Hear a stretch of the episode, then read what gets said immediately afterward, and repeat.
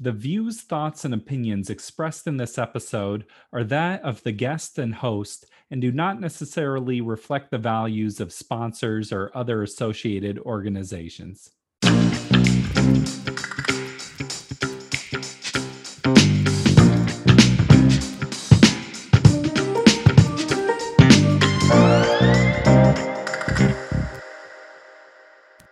Welcome to The Parental Compass, presented by Family Education and Support Services. I am your host, Bobby Williams. As always, be sure to subscribe. You can do it on any platform. Just hit the subscribe button and you'll get notified every week when we drop a new episode. We do these every week. Today we're talking about an issue that doesn't get a lot of airtime: postpartum depression. I think one of the challenges with postpartum depression is that there can be a lot of shame associated with it. Today we are learning from one woman's experience, Suzanne Yatim Aslam. Suzanne is the author of the new book, Postpartum Me, available at Amazon, and an old buddy of mine. So it was great getting a chance to catch up and hear a little bit about her life. We had a little issue with the camera for this and another interview, so I'm going to be using my headshot today in the video version. It was a great conversation. Let's check it out. Yes. Yeah, that's how, that's really how I felt. There was so much going on. And I remember at the time, there was a lot of political turmoil happening that was affecting my family overseas in the Middle East. And I was so upset about it. And so it's kind of, you know, it took over my mind probably a lot more than, than most people, mm-hmm. but there were things that were on my mind outside of my pregnancy. And there was nobody that was willing to engage with me in any sort of conversation. I mean, once they see that belly, that's it. That's it. They want to know all the things about your belly. And uh, you're just kind of like the host for the belly. That's yeah. it. Yeah. Well, and then it leads you to think, like, is this what my whole life is going to be after this? Like, am I going to just only have to talk to moms and talk about juice boxes or something? Or Yes, I kind of created sort of an aversion towards mothers. I was like, oh my God, like, this is all they want to talk about. Mothers are terrible. I mean, they're so boring and they just drive minivans, which I was like, I will never drive one. It may, you know, because that means you're just a mom. And like, I had these like very specific ideas in my head that I had created by watching people engage with me. And I didn't, I, it freaked me out. I didn't like it at all. And I was like, this can't, this can't be what my life is like. Yeah. You could just feel like you're losing your whole identity in a way. Like, I can see why that would be scary. Yes. You know, and sometimes there's hormonal issues that can impact a pregnancy or. Yeah. So twofold. I wasn't like, oh my God, I have to have kids. I just feel it in my body. I'm meant to be a mom. Like, it was, it was none of that. It was sort of a calculated decision. Like, oh, we will probably regret this later and we can't wait too long to make this decision. So let's just, let's just do it. Cause most people don't regret having children, but people regret not having children.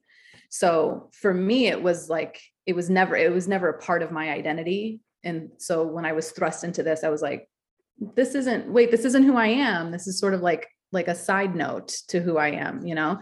Yeah. And then the hormonal aspect kicked in at about eight months. And I actually didn't realize this until I was writing the book and doing some research, um, that you can get some of those, um, some of that depression can kick in. It's not just post depression. It's, mm-hmm. it actually can happen when you're pregnant, which I didn't realize. And it makes so much sense in hindsight when I was writing. And I started to realize it was at that birthday party that I went to that you mentioned. And I was like, oh my God, this is my life. I'm just going to be surrounded by moms who don't want to talk about anything other than babies. And I went home and I got really, really, really sad. And I, I mean, I couldn't move. I couldn't think. I was in, I was in like just physical turmoil. And now I realize that some of that depression had kicked in prior to. Well, and one thing a lot of expecting mothers worry about is the pain of actually giving birth and having a child. But one thing that you don't think about is potential pain afterwards, right? Yes. I went to classes like, I think once a week, me and my husband once a week for several weeks, mm-hmm. um, all these classes on how to push the baby out, but we never had any classes on what to do when you take the baby home. And I remember being like, just, just violently angry about, why is he doing this? And why is he doing that? And is his breathing okay? And nobody, there was nobody to say like, hey, that's okay. That's fine. That's normal. That's not normal. you know, we just didn't know. Yeah. Well, and when you first have a new child, it's like, who knows what's normal. But tell no. me more about the, like the pain that came afterwards too. Like there was physical pain for you, right? Yeah. So there's the normal, what they call like baby blues. When you first have a baby, a lot of, a lot of moms will feel you cry for no reason. Your, your hormones are kind of going crazy. Um, you cry for no reason. You're, you're in um, some physical pain because your body went through labor, and labor is, it can be pretty traumatic. Um, and nursing is painful. Um, and then that usually goes away after several weeks, but mine just stayed. So a lot of my pain, it felt a lot like fibromyalgia. Like I would wake up and I, I would, um, I could barely step on the bottoms of my feet. I couldn't, I, every, like every bone in my body ached for months and months. It hurt to pick up the baby. Um, and I, I didn't know, of course I didn't know why. And then whenever he wanted to eat, it's so funny the way your brain can't make connections. I decided I wanted to nurse my baby. I wanted to breastfeed my baby. And then he was hurting me. It was, it was physically painful for him to, for him to nurse. So every time he wanted to eat, I would cry and I would, I would be like, no, I don't want to nurse him. I don't want, I don't want, I don't want to feed him. But it never occurred to me to, okay, well, if this is a problem, switch to formula or oh. find another alternative. It just, um, you know, there's women who give away breast milk. Um, but I don't know why. You're just in this weird state of mind where you can't make logical choices. And so it didn't occur to me, oh, I could stop doing this, take care of my own body so I can better take care of my child. Yeah. Well, and then I'm thinking like, if your child is hurting you every time you're breastfeeding, you could sort of build like a negative association of like, this child hurts me. You know what yes. I'm saying? And that's the words that I, that's what I said. I, I didn't say this, it, it hurts to nurse. I said, he's hurting me. Yeah. And I instantly created a negative association with Sammy regarding nursing, regarding my job to feed him, to me was a bad thing. Mm-hmm. And that's like, that's such a terrible way to, to think. And I, it makes me sad in hindsight thinking that, you know, I, I ever thought that way about my, my sweet, sweet boy, who now when I think about him, I mean, it's like, I get butterflies in my stomach and my chest wants to explode from how much I love him. But at the time he was just this person who hurt me and made me tired and made me sad. And that's all he was to me. Mm-hmm. It's like, oh, what a burden. I yeah. mean, you know, new babies are a burden. That's not mm-hmm. a nice way to put it, but it's challenging having a new child. Mm-hmm. And then you're fed these ideas your whole life of how you're supposed to feel, or movies, or just all the things you're always told. It's like, you'll just feel this instant, huge amount of love. Yes. You're supposed to instantly be connected to your child from, you know, from the second that they're conceived. And I didn't feel that way.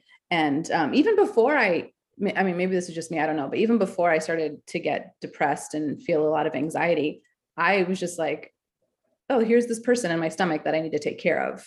But I wasn't in love with the baby in my stomach. And I don't know if other moms feel that way too, or if, again, like what you said, we just kind of watch these movies and they're just in love with their belly. Um, so I, I, I wasn't like that. And I didn't know what, what was normal. Yeah. Yeah. Well, then you must kind of feel bad too. Like if you have a child and then it's like, why don't I feel this huge amount of love that I'm supposed to feel? Right. I thought I was a bad person. I'm like, oh my God, like I must be a monster. Clearly I'm not a very, I was never a very emotional person. My, my family isn't a very emotional family. Yeah. My family's not either, at least not outwardly no. emotional. Yeah. Like they know I love them, my, my brothers and sisters and my parents, but they're, they're never gonna, I'm never gonna like hold them tight and, and just like, you know how much I love you. Like, that's just not, yeah. we're just, my we're dad's just sort of like a pat on the back hugger. Like, you know, but you know what that means. Yeah. Mm-hmm. um, yeah. So I wasn't ever very like mushy gushy or very lovey-dovey. That's just not my personality. Yeah. Um, but I thought if I was going to feel that way with anybody, it had to be my precious tiny little baby that I made, my little miracle. Right. Um, and then I didn't. And then I felt like a terrible person. And then I saw other moms and they didn't seem to be experiencing that. So that kind of just validated what I thought of myself. I was like, well, I must be a terrible person because obviously there's only one way to feel and I don't feel that way. Um, and so it, it, that further messes with your head. You're cause, cause then you're like, oh, I, I, I done messed up. Like I, I made a mistake. Obviously this was a bad decision. I should never have had a baby because I, I don't bad. have the maternal instincts, sir. That's correct. Mm-hmm. Yeah.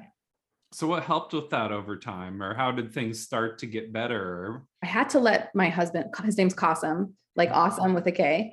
Mm-hmm. Um, I had to let him in. I wasn't, I would have all these like internal dialogues, have these, well, sort of monologues, I guess, but I would have these conversations with myself in my head, but I never actually expressed them. So the only thing that he saw is I was at home with the baby. So he'd come home from work and I would just be like fuming or sad or anxious. And he, he, I'd like thrust the baby at him, be like, here, and I'd go. He doesn't, he had no clue why. And I wasn't telling him why. I'm just having these conversations with myself in my head. Oh my God, this is so terrible. This is so terrible. Oh, when is he coming home? When is he coming home? And then I would just slowly like, I, then I just explode when he got home.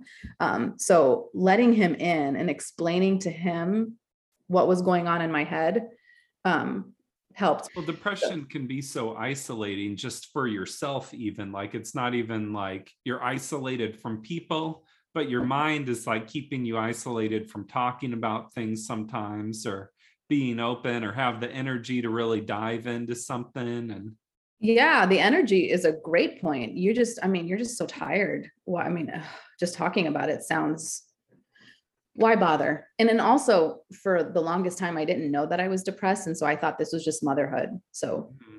what, why, why, why bother talking about it? This is my life now, you know? Yeah. And if this is my life now, then like, what's there to complain about? This is it. So time, time was was a big factor. I wish I had known sooner about postpartum depression and anxiety. And then when I did find out about it, I was depressed that I was depressed, if that makes any sense. I was like, oh no, I have this problem. For me, time was just it. Like, I remember when Sammy started talking, even small things, like he could just communicate tiny little, just a word here or there. And I didn't have to guess and anticipate his needs. I remember that being a huge weight that was lifted. Um, because it was just one less mysterious thing happening for me. Were there ways that Kasim was able to be supportive once he knew what was going on, or what changed once you started talking about it? So, so, you know, like if I see you and you're sad and I'm like, are you okay? Most people just go, yeah, I'm okay. And then you just kind of move on. Um, there's a difference between asking somebody if they're okay and really asking if they are okay. And that person being able to say, no, I'm not okay. So we had to get to a, we had to get to a point where I had to be really honest with him about what was going on in my head and what my struggles were.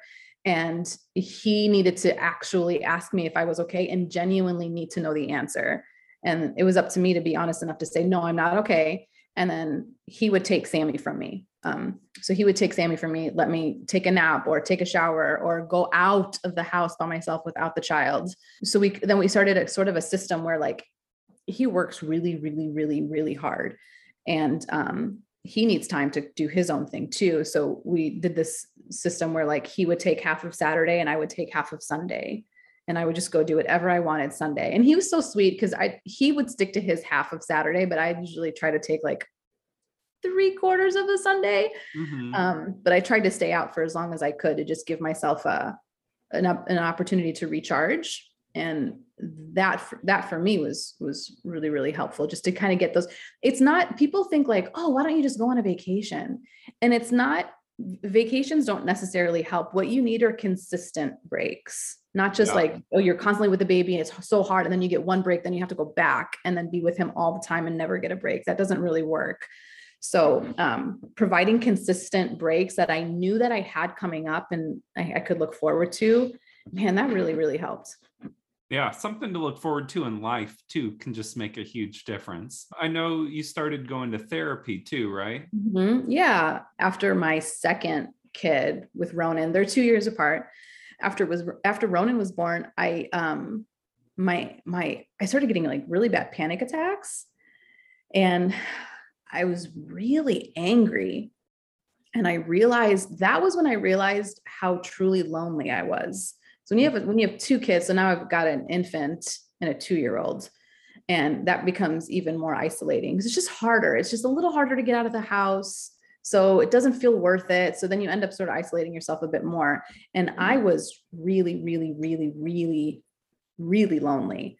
Um, and even saying that just feels like too emotional to say. Um, but I, I was, and, and Kasim didn't know I was feeling this way. And we got in this big fight uh, one time, and he was just saying all these things. And I was finally like, I was kind of shocked by what his perception of me was. And I, I stopped when he, when he stopped talking, I was like, that's not what it is. I'm, I'm lonely. And I just kind of broke down, and I'm like, I'm just by myself and I don't see people and I'm, I'm alone.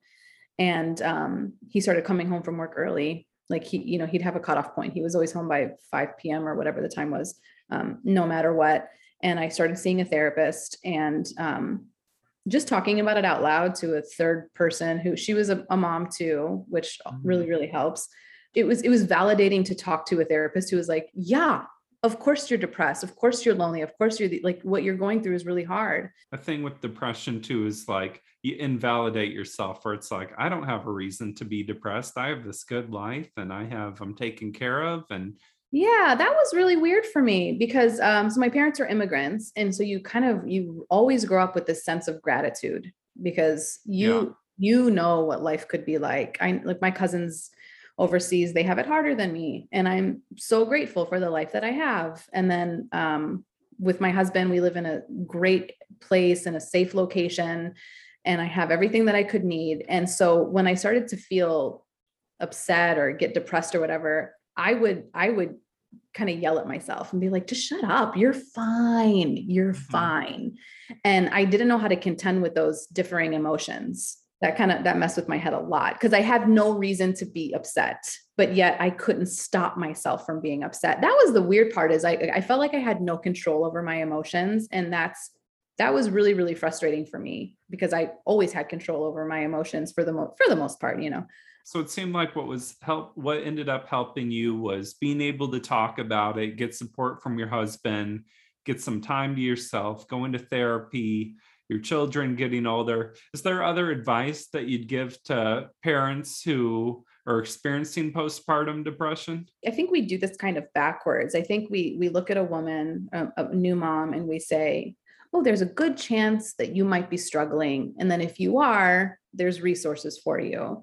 And I think we should do it the other way. I think we should provide the moms with resources instantly. I think we should be more open to the idea that this is really hard. And then if they don't need as much help, like my sister was fine. I was like ready for when my sister had her baby last year. I'm like, okay, if you need me, I got this. Like, I know, I know everything that you need, and I'm here for you if you're really upset and if you're struggling. And after she had her baby, she was like, I'm fine. Mm-hmm. Like, I'm good. And that was really, really great. But I wanted her to be set up for success first. And then if she needed it, great. And if she didn't need it, that's fine. So I think, I think we need to be more um, open to the idea of um, providing help to all moms right off the bat. And what, what we do is um, we're really good at saying, you know, if you're like, oh, I just, he's driving me crazy and he doesn't sleep. And then people say, well, at least, you know, thank God he's healthy, or just be grateful for what you have. But that's not a, that's not something that a, a new mom can process. So, well, and know, it's invalidating too. It's incredibly invalidating. It just makes you feel like kind of, kind of bitchy for complaining. Mm-hmm. Off the bat, we need to find ways to, to help, to help the moms and, and, and provide as much support as possible. And on the mom side, I think I would just say, don't be a hero. People want to offer you support. You take it. Don't ever say no. Don't ever say no. Cause like you want to, you're supposed to be this goddess, right? Who's got these like just natural maternal instincts, who just knows it all and who's got it. And you were born for this with you and your uterus. So we think we're supposed to just know and have it all figured out and we're fine and we got it. And that's not how it works. You do need your village in whatever form that comes. So I would say, you know, don't be a hero and always take the help when you can get the help, and, and don't be afraid to ask for the help. Tell us the name of your book and how we can look it up on Amazon. It's called Postpartum Me, and it's it's on Amazon. I will send you the link. All right. Thanks so much for being here, Suze. Oh, thank you, Bobby. It was so nice to talk to you. Thank you, Suze. Postpartum Me, get it on Amazon. This has been The Parental Compass by Family Education and Support Services. I'm Bobby Williams. We'll see you next week. Peace.